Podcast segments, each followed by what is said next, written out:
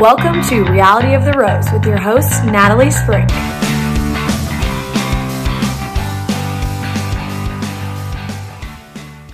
Good morning, good afternoon, good evening. Welcome to Reality of the Rose with me, your host, Natalie Sprink. I am on episode 5, as I guess we all are, of Michelle's season.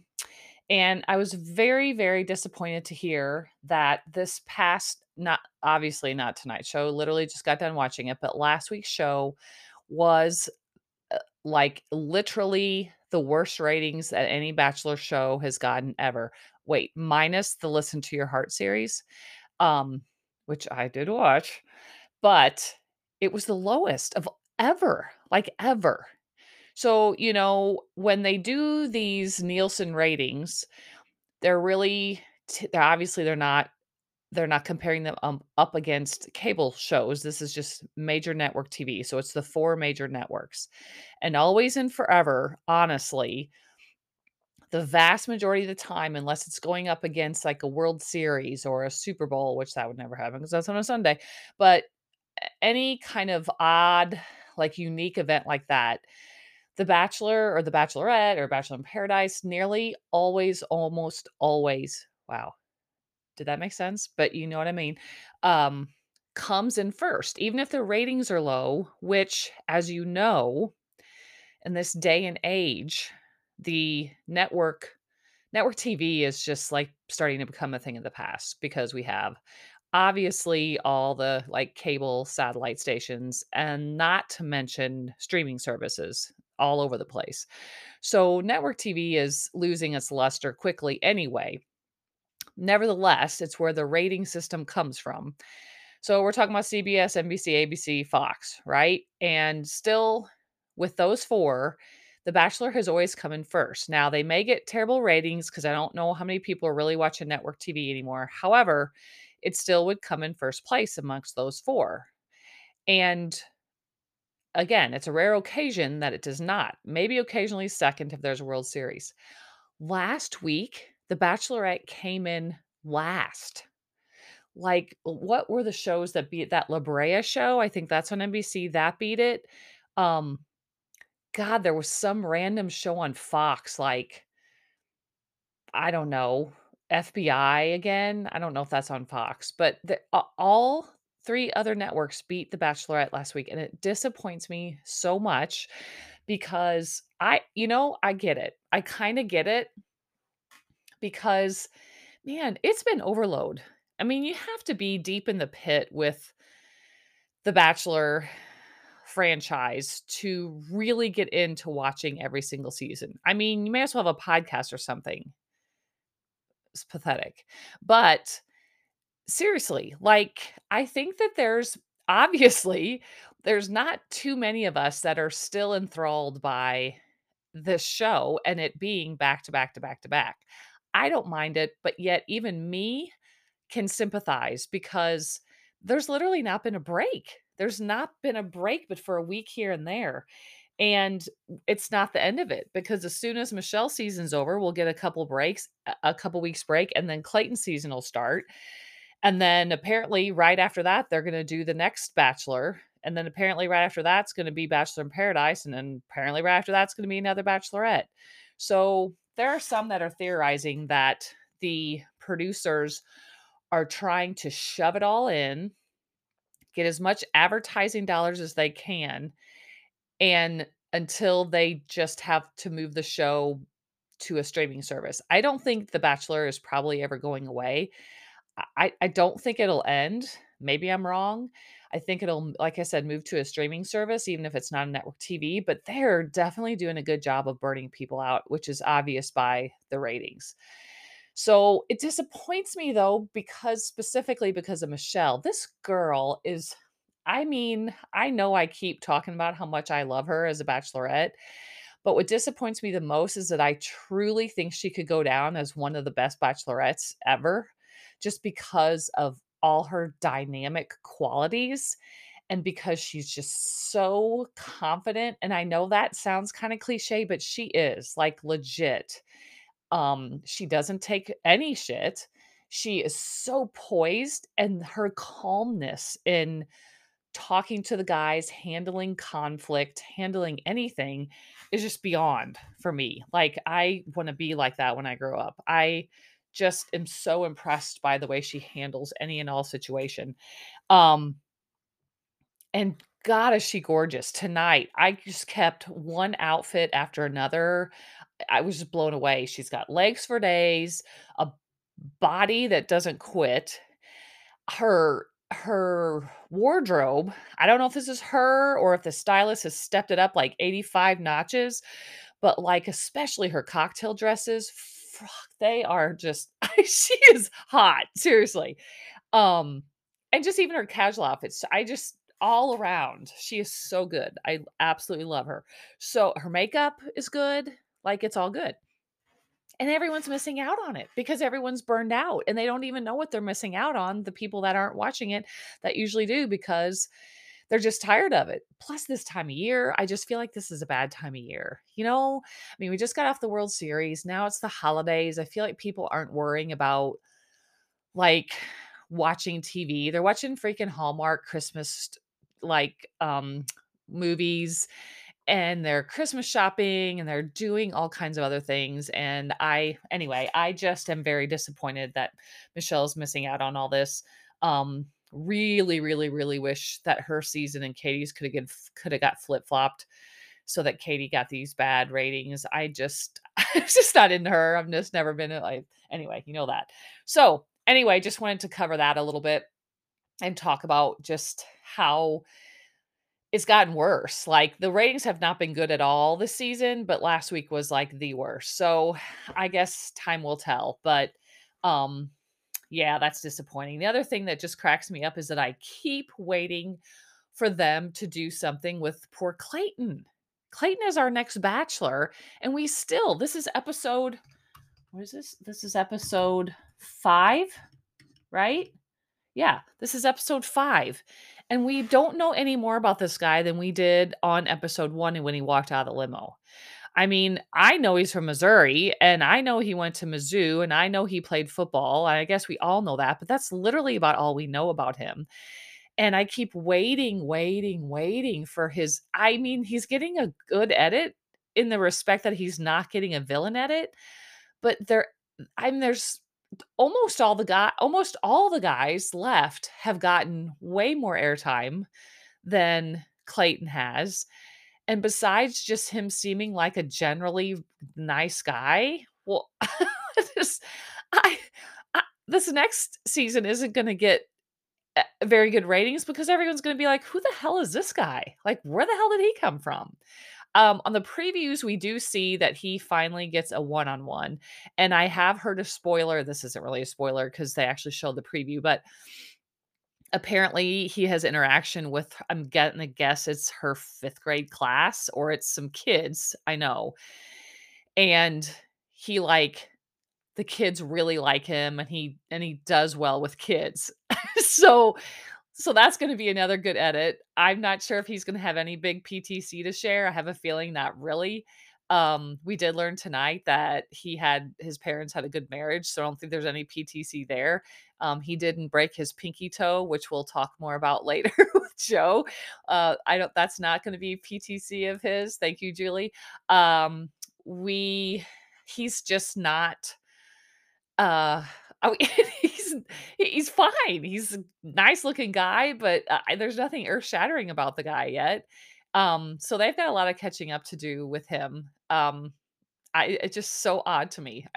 And the other thing that I don't get is that you would think that because ABC has still not announced it. I mean, it's general knowledge. It's a fact. We know for sure, 100% for sure, he is the next bachelor because they're filming.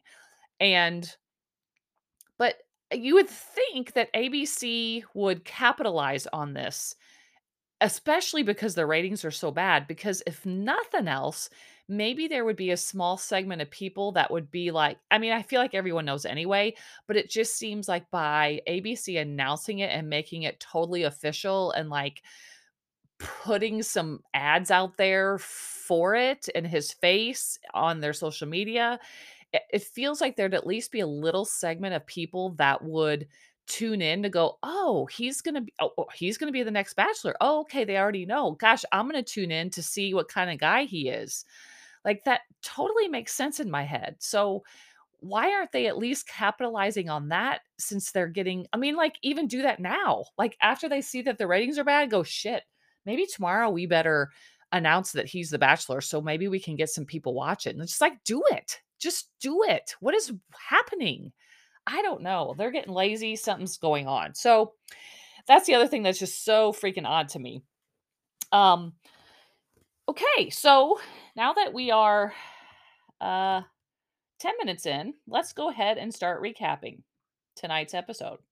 So we start off, we're in Minneapolis, which is not far from me, actually. And I was just in Minneapolis for Kaitlyn's show 2 weeks ago. Which, speaking of them, what the hell? Like, okay, two things. Sorry, I keep getting sidetracked. Sad to say, I didn't even notice that Kaitlyn and Tayshia were not on at all. And I didn't miss them. Like, I didn't think, they never had Michelle talking to him. They talking to her. They never had them presenting a date. They weren't on. They were not on at all. And I didn't notice. I did not notice until the very end, like literally the end, when Kaitlyn and Tayshia came out to say, this is the final rose. I don't know why I laugh. I think that's so fucking funny. Like, what's the point of even having them come out then? They should have just had Michelle announce that herself, because it seems so token and it seems so random. Like, they literally could have had Polly, the handler, come out and do it, because they weren't on at all. Isn't that weird? I just feel like this, I don't know. I just feel like the editing on this whole, there's another part in editing that was earlier that I mean, that was coming up that I want to mention too, but I just feel like the editing is so off and like odd and not, it doesn't make sense really. Like, you would think you've got these two big names, and I know they've not played a big role. I've talked about that a lot, but you would think that they'd interject them at least here or there. But they don't do anything. Like, they were not on. All they did was say, Michelle, this is the final rose, or whatever the hell they say. And then for the ones that didn't make it, tell them to take a moment and say their goodbyes. That was literally it. They were on for probably a total of 6 seconds. So I thought that was, but sadly, like I say, I didn't even notice. I didn't even notice that they were not on until they were on. So weird. Okay. So we're in Minneapolis, and again, she's so freaking pretty when she's walking around the city. She's got this really cute, like rust-colored romper on, and just, oh, she's so pretty.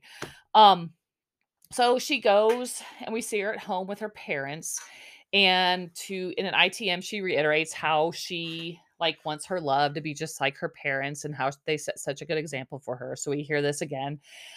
She tells her parents that there is 11 guys left, and calls them grown and mature. And I'm kind of thinking, well, I mean, a lot of them probably are, but are you talking about Chris S too? Or are you leaving him out of that? Also, they kind of acted like a bunch of dumbass idiots during that, what do you call it? Slumber party. Like, they acted like children, I feel like, on that episode, but okay, they're grown and mature. So while she's talking with her parents, they're like, keep cutting back and forth to like the guys all walking through the city. And of course they have the token little, scene where they are like overlooking the city, and they like say, whatever, Mish, we love you, Michelle. Or not, we love you, because that would be love level fouring already, but they're saying Michelle, like they scream her name. I'm not sure to who, I guess the city. Because, you know, of course you would do that. I mean, that's just a normal thing you do. Then we find out they're walking on the city because actually I thought this was going to be a group date. So they meet Michelle kind of by this little fountain thing, and she greets them. No hooju, still no hooju. I don't think there's been one hooju on this whole show. If there has been, I haven't missed it. No hooju. We hear Clayton say he feels like he's finally coming out of his shell. And I wrote down, I hope, but, you know, what shell? Because we haven't even seen the shell. Hell. Hey, that rhymed. But just kidding. So this isn't a group date. I'm not kidding about the Clayton thing, but kidding about the group date. So she announces, not Kaitlyn, Tayshia, she announces that the first date on this trip to Minneapolis is going to be a one-on-one. And she announces it's Joe. So if you have been living underneath a rock, you don't know that. Wait, what? Anyway, Joe's from Minnesota. And unless you've been living under a rock, you already know that. That's, I think, what I meant to say. So he gets the first one-on-one. And, like, they can't wait. I mean, so they get in a car to go on the date. And, like, they're barely in the car and they're holding hands and kissing. So, I mean, they got some chemistry. We get to segment 2. And this is the part where I thought it was such odd editing. Like, I didn't get what they were. So, I guess they just had to make them get in the Twins stadium. It was so strange. So they don't even like show Michelle saying to Joe, guess where we're going, or guess what we get to do, or like, hey, like we get to throw out the first pitch or anything. They just show them walking like through the tunnel to go to the field of the Twins stadium, whatever the hell stadium that is, and like walk out into the field like it's something they fucking do every day. And I mean, he wasn't even like, oh, wow, cool. It was just like they walked out there, like no big deal. But then I couldn't figure out, because in a couple shots, it looked like parts of the stadium were totally empty, but then they would show a couple other shots and that looked like there was a decent amount of people like behind the dugouts, but like they had the little Twins, like, mascot guy running around, and there was other people in the field, but I don't know. It was so confusing. Was this like before the game? Was this like actually in real life, just like this promotional event for The Bachelor? Like they gave 100 people a chance to come witness the Bachelorette and Joe on this one-on-one date throw a pitch, and that's who was in the stands. What was this? Because they made it seem like they were going out to throw the first pitch for a game. They totally made it seem like that.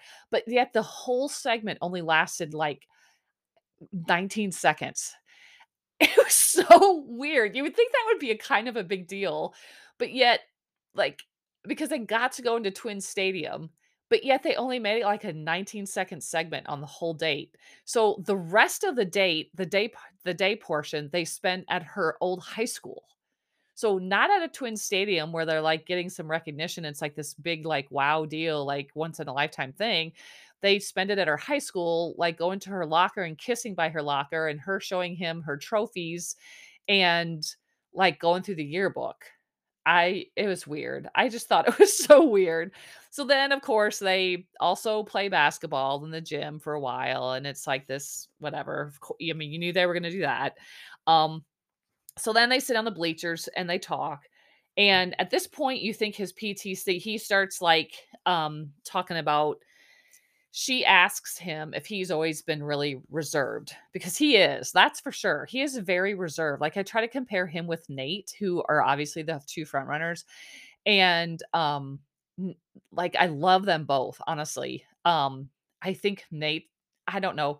I like him good. I like him for different reasons, but Joe is like such a different personality than Nayte, or at least that we've seen, you know, that producers are infamous from that too. Like, not showing Joe's funny side or not showing Nate's serious side. So anyway, Joe's really reserved. She points that out, and he says something about how his dad was even more reserved than him, and that his dad didn't show very much emotion. So he kind of learned growing up not to show emotion, blah, blah, blah. We've all heard this, that one, and that he's trying to improve that and knock down his walls and typical Bachelor talk. So you're thinking at this point that was going to be his PTC. So it's not, though.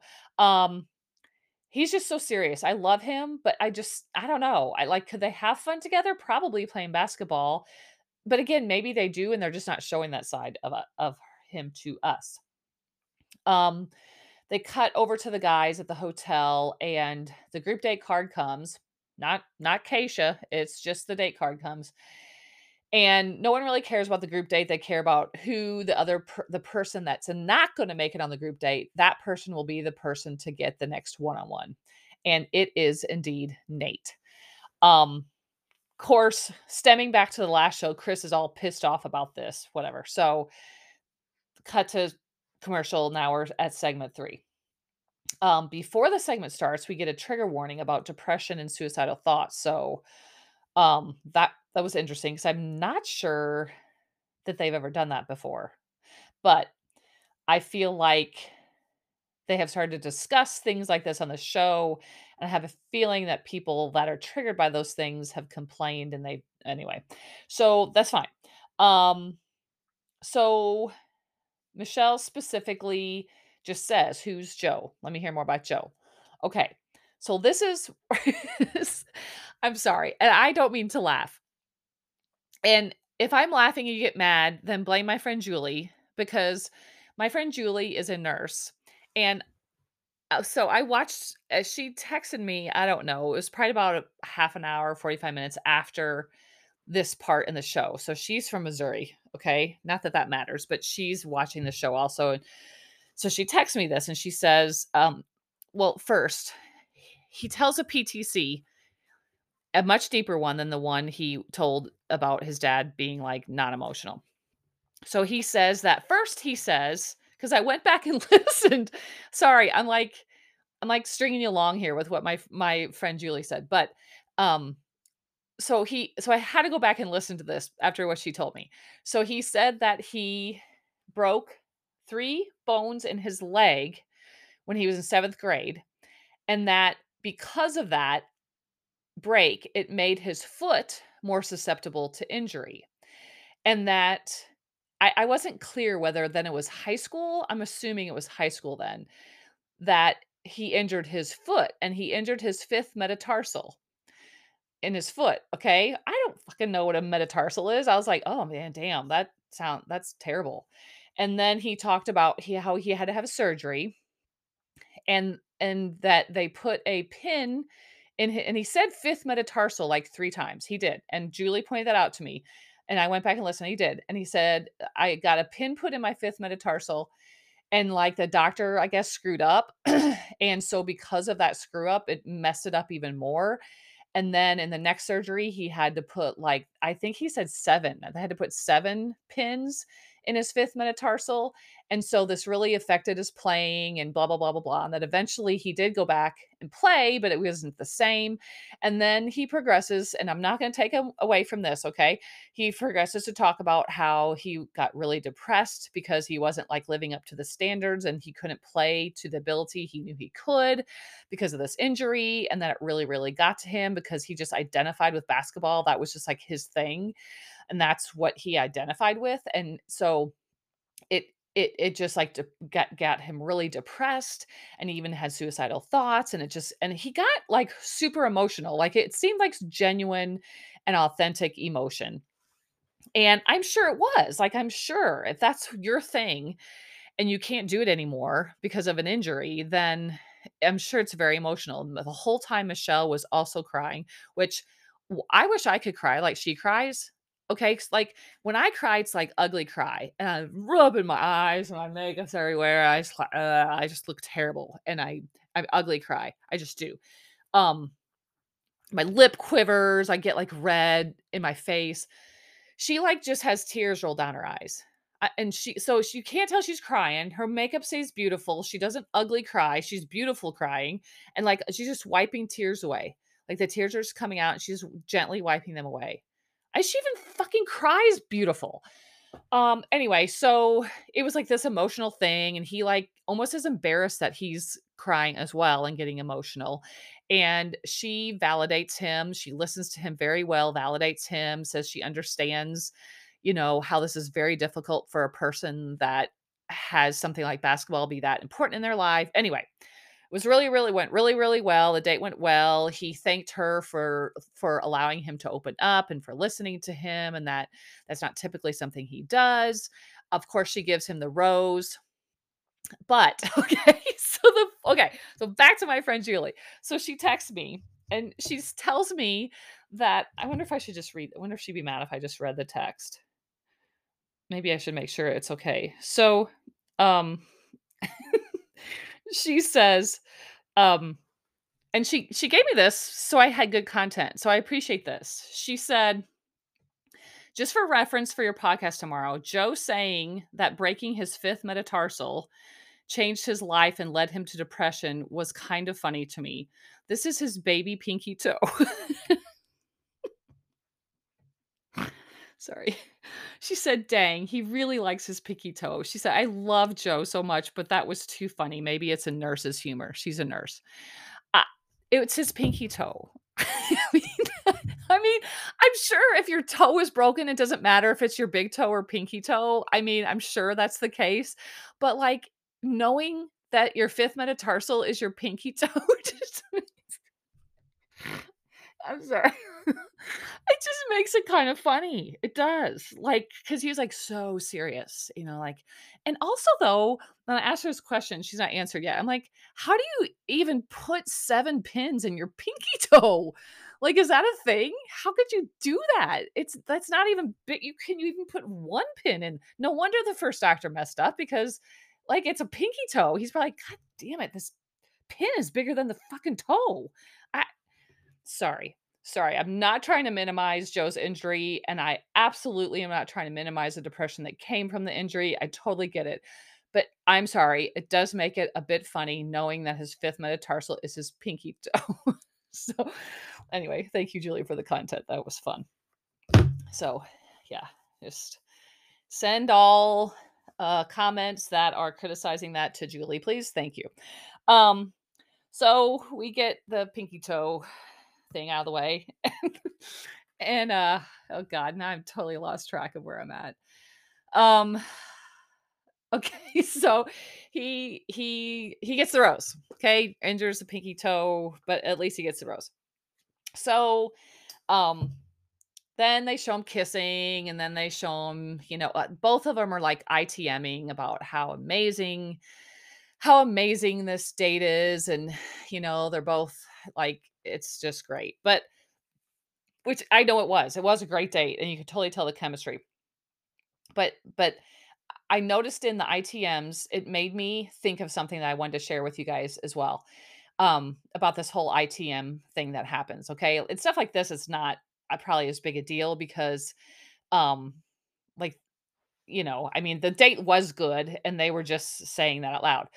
But I listened to, and I've talked about this podcast as well before too, it's called Dear Shandy, and it's with Charlene Joint, who was on Ari season. And she and her current husband now have a podcast called Dear Shandy, where they do not only do Bachelor recaps, but they also do like other topics as well. But anyway, I love their recaps together. Her husband is so funny. They're just a cutest couple. But aside from that, she was on the show. And she was the opera singer. If you watch that season, you remember that. She was telling she does this quite often, like gives perspective from a contestant's point of view and like what's kind of happening behind the scenes. She's obviously not under contract anymore, so she's not really scared to talk about that. But she said that, okay, so for instance, and this is in what she referenced it to. So last week when Michelle had the one-on-one with Martin, and after the one-on-one and she gave him the rose, and after the dinner, they went up and they looked at the stars through this like big, huge, I know it's not called a telescope, but this telescope thing, whatever. And they show Michelle ITMing that now every time that she looks at the sky, at the stars, she's going to think of Martin. And they were kind of joking about it. Her husband was like, actually, like, are you really going to think of Martin every time you look at the stars? And she said, I want to clarify something with this. She said, in an ITM, so this is an ITM is an in the moment interview. And that's what ITM stands for. And what they do is they or, you know, obviously they're taking the contestants or the lead aside, and it's a producer or multiple producers, whoever, cameraman, and they're asking them questions to which they answer, to which they give a specific answer, and to which they air about certain things. So from these ITMs, not only can they get the exact answer they want about a certain thing that they want, but they also can very much use all of these ITMs and clips of these ITMs to Frankenbite over anything. Like when you're just here, sorry, I got cut off. So when you're just hearing like phrases that aren't, like when you're just watching the show and you don't see the words actually coming out of someone's mouth, like you're just watching like someone do something, or you're looking at the other person that they're, whoever they're Frankenbiting is talking to, and you just hear them say a phrase. This phrase could absolutely not be coming out of their mouth at the moment at all. It could be taken from an ITM that was recorded like 3 weeks ago. And they're like, oh, this could help this edit a little bit. So they will stick that into anywhere they want to. They'll stick the audio into the show of that person talking, and what they're talking about could have absolutely nothing to do with the current conversation. So this is done it's very well known, and tons of Bachelor people talk about it. So it's not like this speculation. It is actually done. So anyway, I can't remember if I said this already. I listened to, sorry. So anyway, Dear Shandy. Okay. So Charlene was talking about how the rules for ITMs are. Okay. Because she's on the show. She knows, obviously. And, so last week, whenever, Michelle and Martin had their one-on-one, after their one-on-one, he got the rose, and they went up onto this telescope thing, whatever. It was this big, whatever you call it, in a big, huge telescope. And they looked up at the stars. Right. And, Michelle made a comment that from now on, every time she looks up at the stars, she will think of Martin. And Charlene's husband, you know, was like, what? So like, that's such a random thing today to say. So Charlene explained that the rule of an ITM is this: when you go to an ITM, you go into a separate room and you're with a producer or producers, and obviously the camera crew, and they ask you questions. You typically don't just go in there to vent. They're asking you questions. And when you answer a question from a producer in an ITM, you are required to answer in the present tense and in a full sentence. Okay. So for instance, in that situation, Michelle was in a room with a producer, and the producer asks this question: Michelle, after tonight and this one-on-one with Martin, and you guys looking at the stars, who do you think you're going to think of from now on when you look up at the stars? So because she's just not going to go, oh, Martin, because that's not allowed, you have to answer in the present tense and in a full sentence. So they ask her that question. Michelle's response is, from now on, when I look up into the sky and look at the stars, I will think of Martin. So what she was doing was answering the question. She was not just saying that statement randomly, like she would actually say that. It was an answer to a question.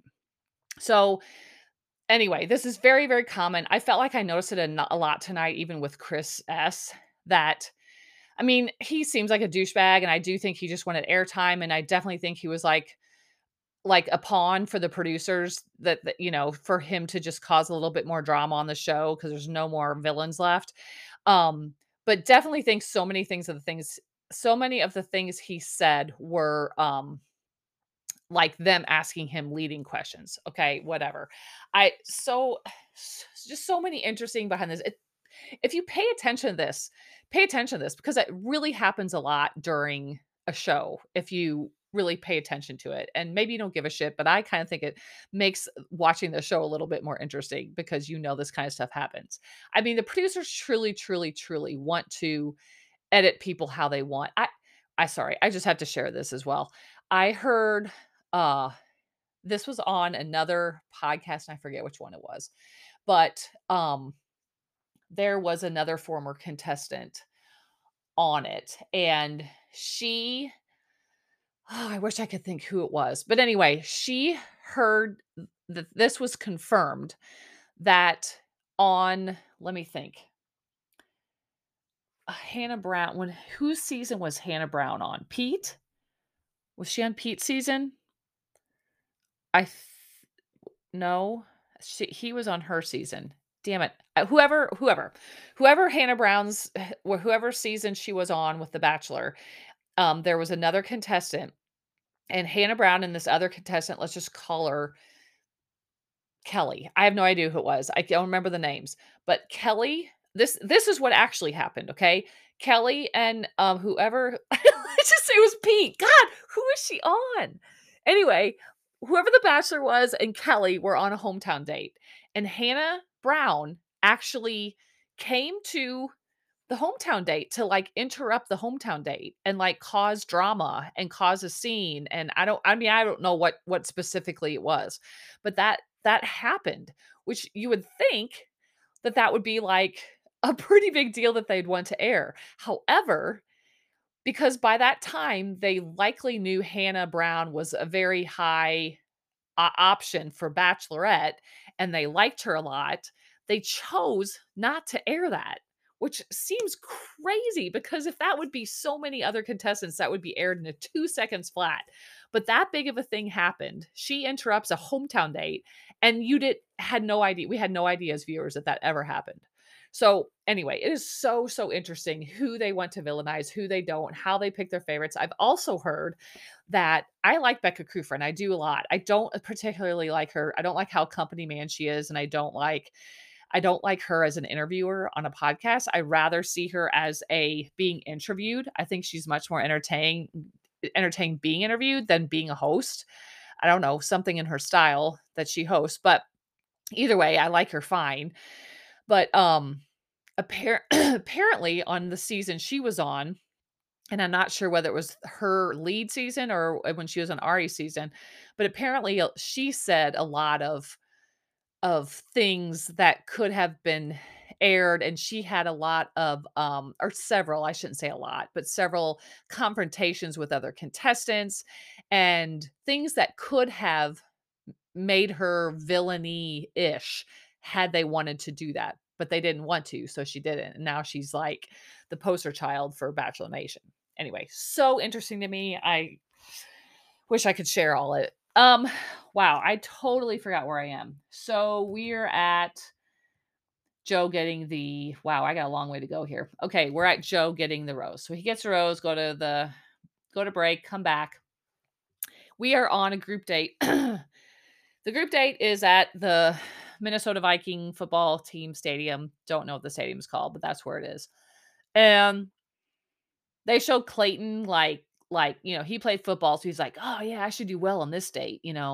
Again, just getting tiny bits of airtime, making sure we remember who Clayton is. They do such weird stuff that like, come on. So they have them like literally the stadium's empty. Totally empty. Michelle's standing in the middle of the field and they come running down the steps of like the bleachers or whatever, the stands. And they're like, where is she? Where is she? Where's Michelle? She's in the middle of the fucking field. You can't see her. Why do they have to do that? That's so annoying. So they run and they run. I mean, they're freaking sprinting to her, like full on sprinting to her. Chill out. God, so annoying. So she asks if they want to meet the Vikings. They're like, oh, yeah, cool. Well, it's not, of course, the football team. It is like literal Viking warriors dressed up as Viking warriors from the olden days, whatever, on the ships or whatever they did. I don't know. Dates like this make me cringe so bad because these three Viking warriors that are dressed up like Vikings are these like older, like really big, heavy men. And it's like they're performing in a play. And I don't know if this is supposed to be cringy or if they think as an audience, we're like, oh, those guys are so funny. Oh, they're hilarious. I'm not thinking that. I'm pretty sure most people are not, because they were like saying these lines like, oh, I could squash you with my finger. The Vikings were saying this and real like, just corny, cringy, just, ugh. I don't like when they do dates like this because I feel like the guys are like thinking the same thing, but they know they're on TV. So they have to act like this is funny and like real. Michelle too. I felt like she felt super awkward during this. I feel like she was like rolling her eyes going, I cannot believe I'm standing here doing this. Whatever. They do this. And so I guess part of like this contest to be the ultimate Viking, I guess that's what this is. It wasn't really official and I don't know what you get for that. But so the first thing is that they have to all step out and like yell really loud. Okay. So they come out yelling, whatever, either actually a phrase or they just yell. Yeah. So then they take turns throwing this like chunk of a log and yeah, we see who throws it the furthest. It's riveting. And then they really show the guys like trying to make up for like the whatchamacallit, the slumber party where they all ignored her. So they can tell they're totally going over the top to, like make up for that. Cause like after every single thing they do, they go up and they kiss and they hug her and they pay attention to her. And they're like almost like the opposite. So then randomly sort of Olu ITMs about not being able to wipe the smirk off Chris S's face. That kind of just like, or like not letting us forget that Chris S was like the villain now. And I really like Olu, but he seems like he's like the guy who likes to just like pick out the people he doesn't like anymore. You know what I mean? Like he's never just happy. He can't just like be in the moment and not be pissed off at somebody. So anyway, he like makes this comment. Then they all run to the locker room. And of course, what do? We change into Viking attire ourselves. Of course they do. So, and oddly enough, but not oddly enough, because this is the Bachelor producers, they actually make Chris dress in a horse's ass. So that's fun. It's fine with me because he is kind of a horse's ass, and definitely they have, made me believe that. They come out and now the guys have to eat like some disgusting shit. They have to first eat some fermented herring and then some Viking head hash, whatever the fuck that is. They say it's cow brains, tongue and cheek. Oh, get it? Tongue and cheek, but actually tongue and cheek. So whatever, they have to eat that and they show them doing that. Then we have arm wrestling and we show, of course, Olu, it goes against Chris and he beats him really easy and then screams really loud. They showed someone else. I don't know who it was. And then Clayton is up against Martin and Clayton, of course, wins. Then he also screams really loud. Guys keep interacting with Michelle a lot. And then Clayton is pronounced the ultimate Viking and he yells again really loud. I don't know the point of this date. I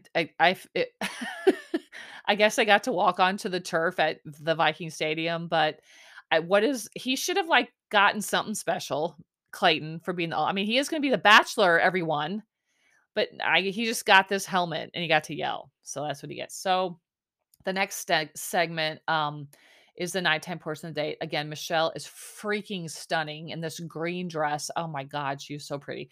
So they show they show Clayton and Michelle's one-on-one time. And, they try to show, I think, as much as they can without just like going overboard with it.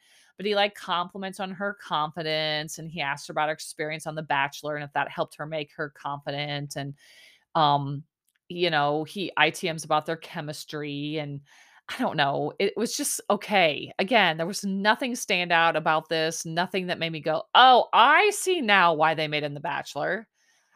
More airtime is all it was. Brandon interrupts. And again, these guys are such good friends now. Again, I don't know why I said again, because I don't think I said this yet. Except for Chris S now, I feel like these guys are such good friends that none of them are going to get mad at each other anymore. I don't think.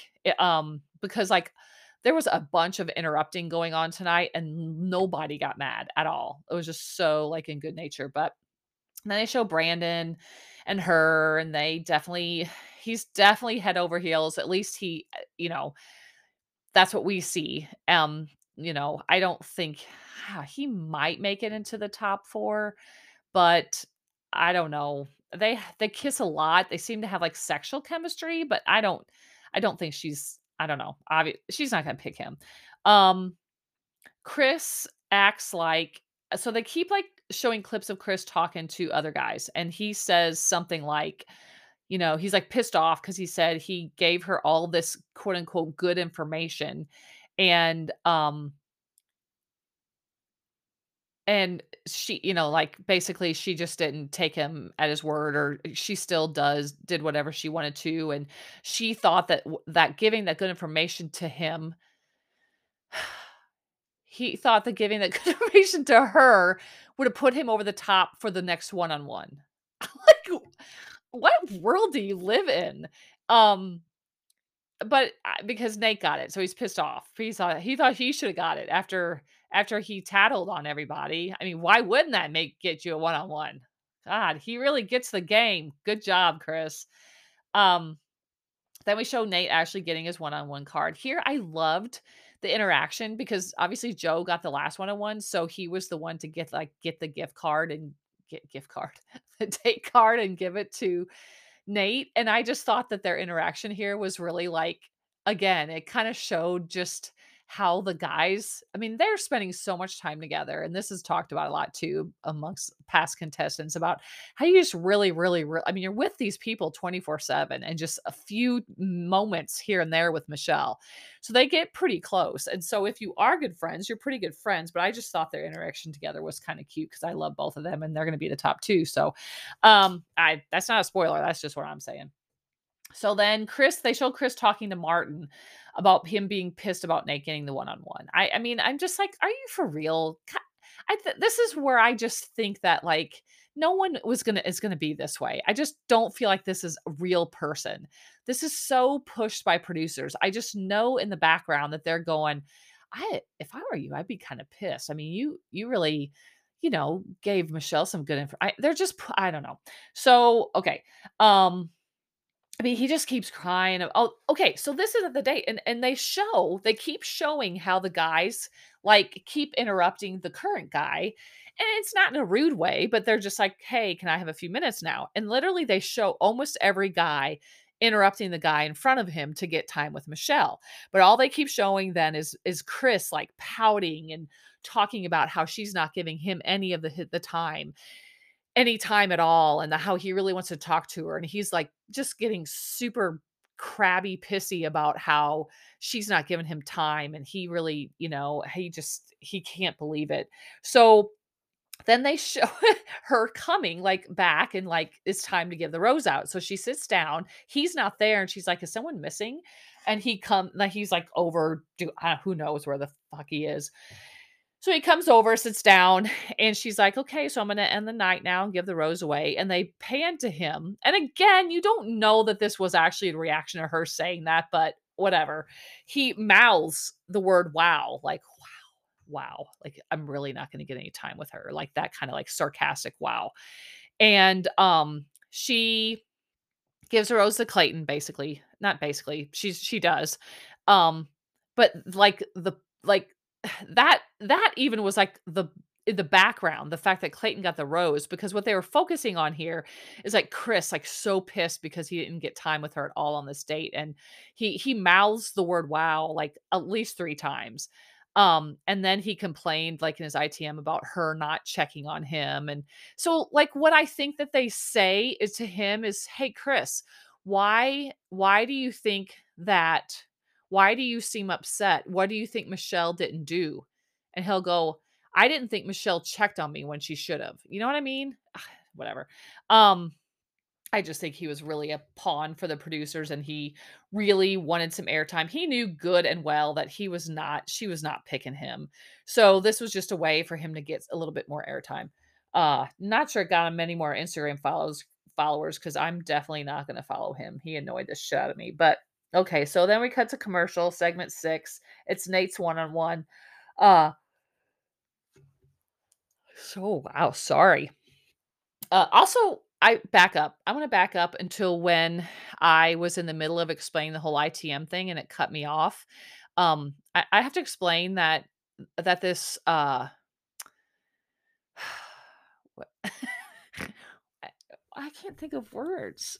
This platform that I'm recording on, it allows you to record in 30-second intervals. Okay. I haven't figured out how to get beyond that yet. Or I don't even know if I can, but you can't just record and stop when you want. It's 30-minute intervals. So I have to be careful about catching myself at 30 minutes. Well, I got so caught up in talking about the ITMs that it hit 30 minutes and it stopped recording. And so I had to go back, and I didn't, if you know me, my memory is so bad, like so bad. And so I, instead of going back and listening to like the last 5 minutes, what I talked about, just cause I'm too lazy to do that, I just started up where I thought I ended. I just listened to like the last 15 seconds.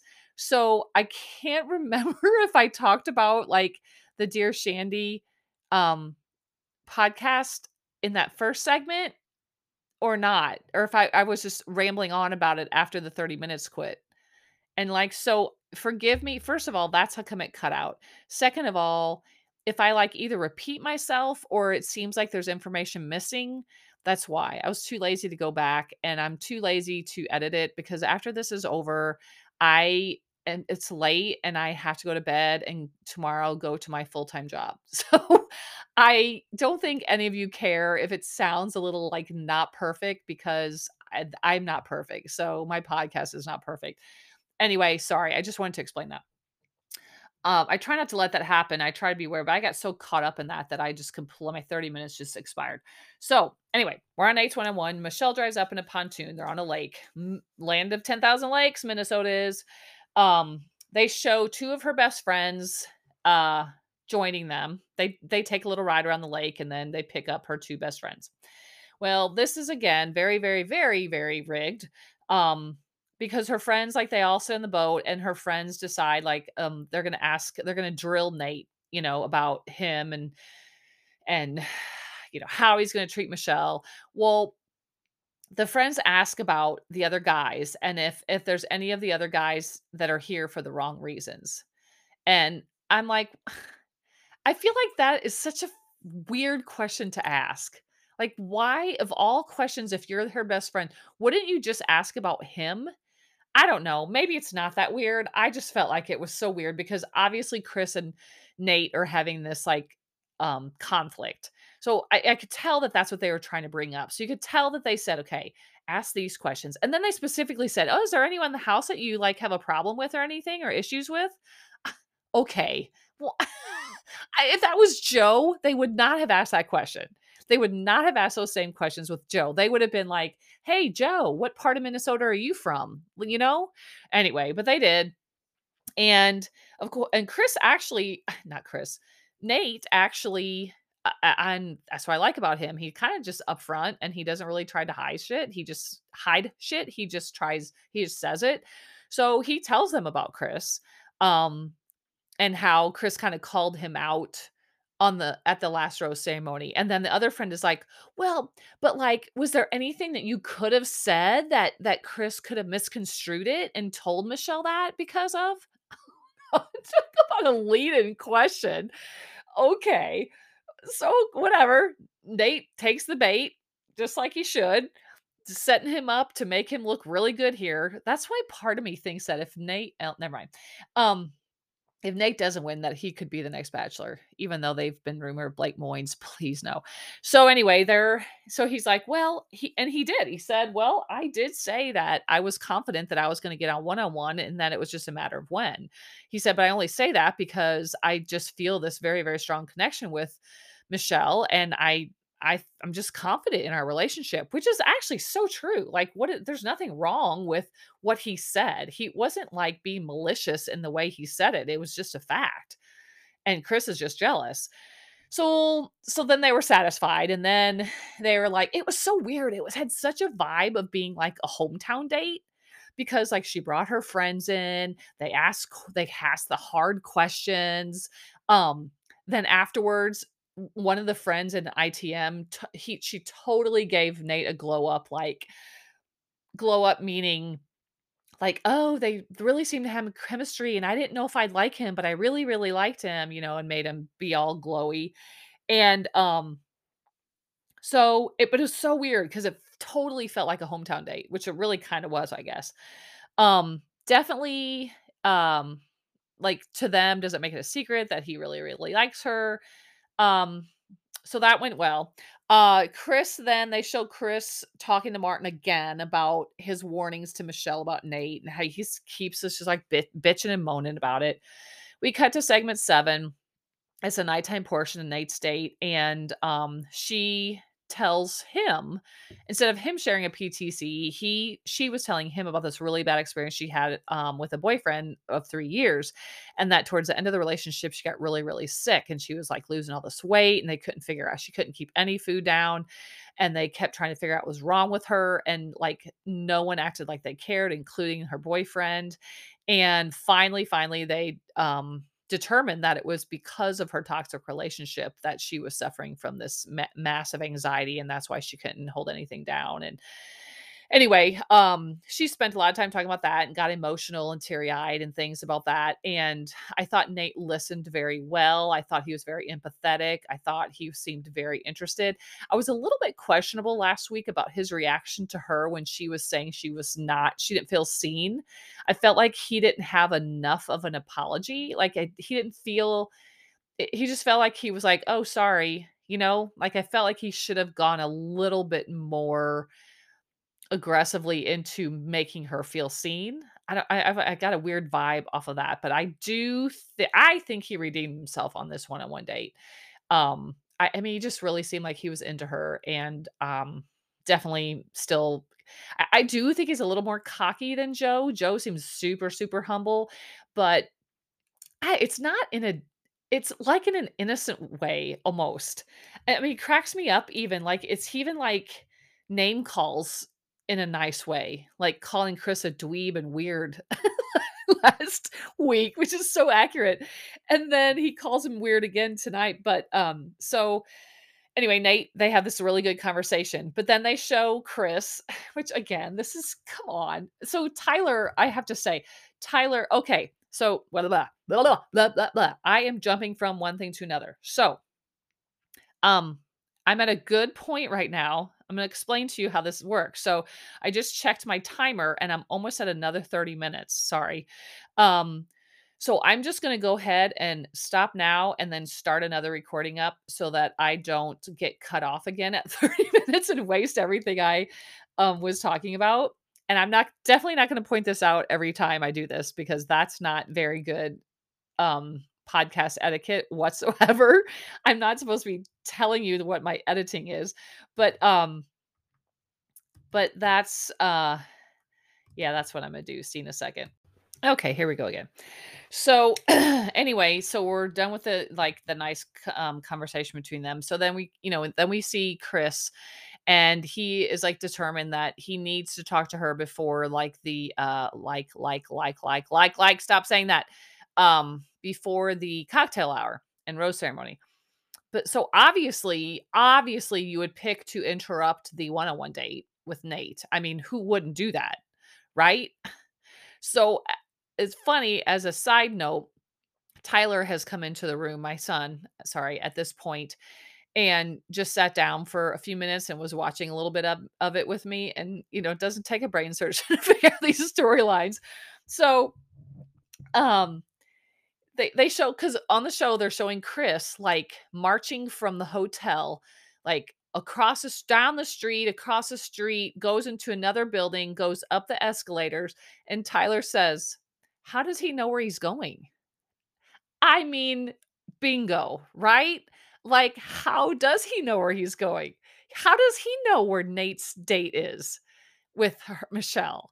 I mean, obviously he's has to have the producer's help with this, but it just superficially watching it, you're supposed to just go think like, oh yeah, he's just going to go march. I mean, this could be anywhere. This is downtown Minneapolis. How does he have any idea? But they make it seem like he's just doing this all on his own, totally set up by the producers, like 1000%, whatever. So yeah. So good observation, Tyler. How does he know where to go? But he does. And he goes right up, literally walks up, doesn't even go, "Hi, sorry to interrupt," like, or "Hey," or, like, doesn't even give them a chance to, say anything. It goes to commercial. They come back right where they ended, but he didn't even hesitate. He just literally walks up, still practically walking, and says, "I need to talk to you for a minute." okay. Excuse me. So again, like, I feel like actually in real life, even it seems like they were a little bit thrown, whether they're given a heads up or not. I don't know, but both Nayte and Michelle look very like surprised. And I don't think Michelle at first knows quite how to handle it. So she, Nayte like says something like, "Oh my God, this is so weird." That's what he says. "This is so weird." I like, that is such a perfect explanation. This is so weird. It's very weird, Nayte. I 100% agree. So she does, of course. She like says, "Okay, I'm so," like she apologized to Nayte and said, "I'll be right back. You know, we'll see what this is about." So they go away on wherever, away from Nayte. And he like tells her how he was disappointed that he didn't get a chance to speak with her last night at the group date thing. And he said, like, he felt like he got played last week before the rose ceremony. And she was like, got played? And she was like, yeah, he, he said, "I feel like everything I said to you just fell on deaf ears." And he said, "I warned you, and I just don't want you to make the wrong decision. And you still gave Nayte the one-on-one." I mean, like, does he think this is going to get him somewhere? Does he actually think? He doesn't. There's no way. But does he actually think that Michelle's like going to go, "God, you're right. That makes so much sense, Chris. Like, I don't know what the hell I was thinking." So then Michelle speaks up, as she always so articulates her words so well. So she lets him speak. And then she said, "Well, you know, you spoke for me at the rose ceremony." And she said, "I appreciate you looking out for me, but I can speak for myself." Totally seems like you can just hear Michelle saying this, because it's exactly the epitome of the kind of thing that she stands for. And she said, "I want a man that's going to support me when I speak, and that doesn't speak for me." And she talks about, especially being a woman of color, that this is very often done. People speak for her, and she does not want a man that's going to speak for her, but that will support her when she speaks. And basically she just then says, we're not on the same page. I don't see this progressing. I'm going to need to walk you out." And he was just like, the whole time was just such a blasé, non-affected expression. Like there was no real feelings here. He didn't actually think he was going to accomplish something on this confrontation. There's just no way. Anyway, I'm not going to waste any more time on it, but she walks him out, goes back to Nayte, apologizes to him, and tells him she sent Chris home. He says, "Look, you don't even need to tell me about the conversation. I don't need to know. I trust you know what you want to do, and that's fine. I don't even need to know anything you talked about," which I respect. And then, of course, she gives him the rose. He gets fireworks. That's a very good sign.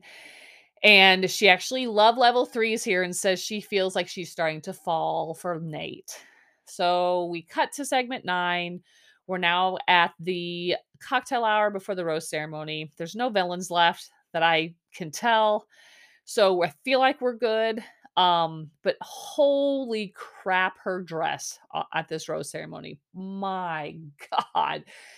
Oh, wow. I just look at her for days. I mean, this dress, the color was stunning. The way it fit her. Wow. Go look. If you didn't watch, like, go check out her rose ceremony dress, episode 5. Amazing. She has a little date with Rick where they're walking on the sidewalks outside, and she has him try to do a runway walk. She's like, "Let me see you do a runway walk." Yeah, he doesn't do good at all.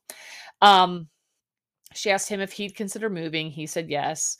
Then they kiss, and there's a guy playing a piano by a wall outside. I was very confused by this. It almost looked like a homeless guy, but I don't feel like homeless guys have pianos with them. It was weird. So then we get Rodney, and he ITMs again about never being the tallest, the most handsome, or the smartest guy in the room. And he hits some time with her, and he's so sweet. I love Rodney. I don't want him to win but he is the sweetest. Oh, he's just the sweetest man. I just love him. I just want to squeeze his cheeks. So he felt like it was like the best time that they had together so far, which is so cute. Then Martin has some one-on-one time where she gets sort of annoyed with him. He starts talking about, I don't know, somehow they got in the subject of he doesn't like women that are high maintenance. And she asks what he considers to be a girl with high maintenance. And he does say, like when a girl expects a man to do everything for her. And they said, girls like that are really like that bad in Miami. And she has this very like offended look on her face. And she's like, you didn't answer my question though. And she goes, oh, he said, what question? And she said, I said, what do you think makes a woman high maintenance? Which he did answer. And he said, well, I mean, I just think it's like whenever a girl wants a guy to do everything for him. And she seems offended by this. And I think I get why. I mean, I think she, I don't know. I'm not sure if I know why. I felt like this, I don't exactly know. Like, I'm wondering if she actually did get annoyed by this. He does talk about it later with the guys, because she's like, well, what about the other way around? What if the guy wants the girl to do everything for him?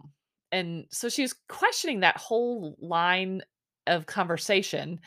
I don't know. It seemed very triggering to her. And I mean, I kind of guess like she felt maybe like he was like classifying women of a certain type and she didn't like that. I don't know. I didn't really connect with her getting upset by this one necessarily, but whatever. I feel like this is our first sign that Martin may go to the top 4 or 5, but he will not make it definitely to the top 2. I don't even know if he'll make it to top 4 anymore.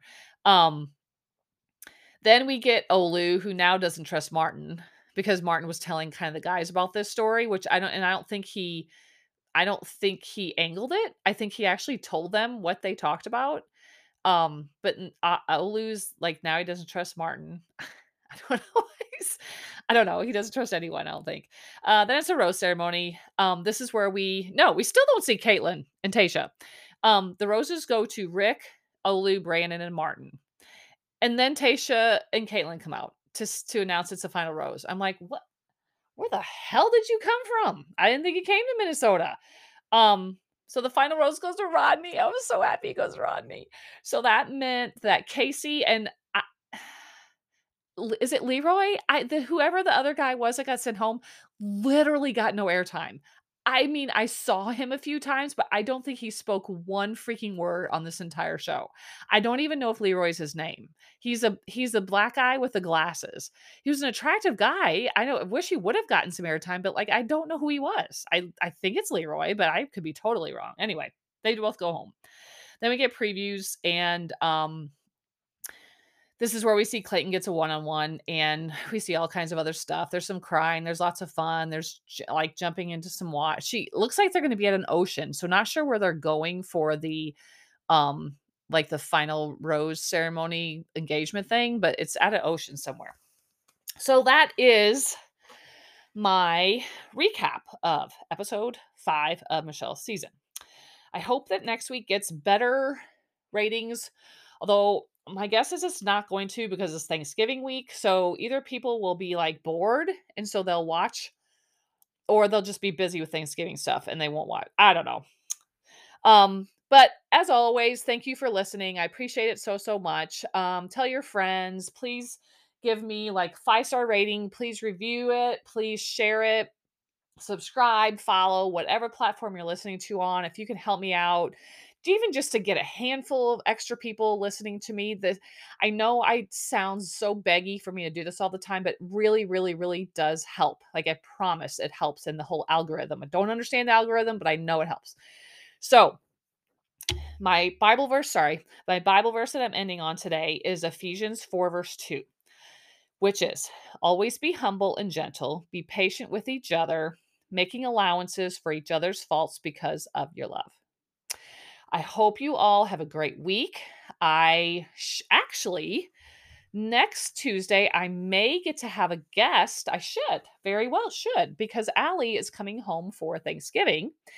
And I believe, unless plans change, I'm going to pick her up on Monday evening. So she's not watched this season at all that I'm aware of yet. So it might be fun to have her host with me. We may very well do that.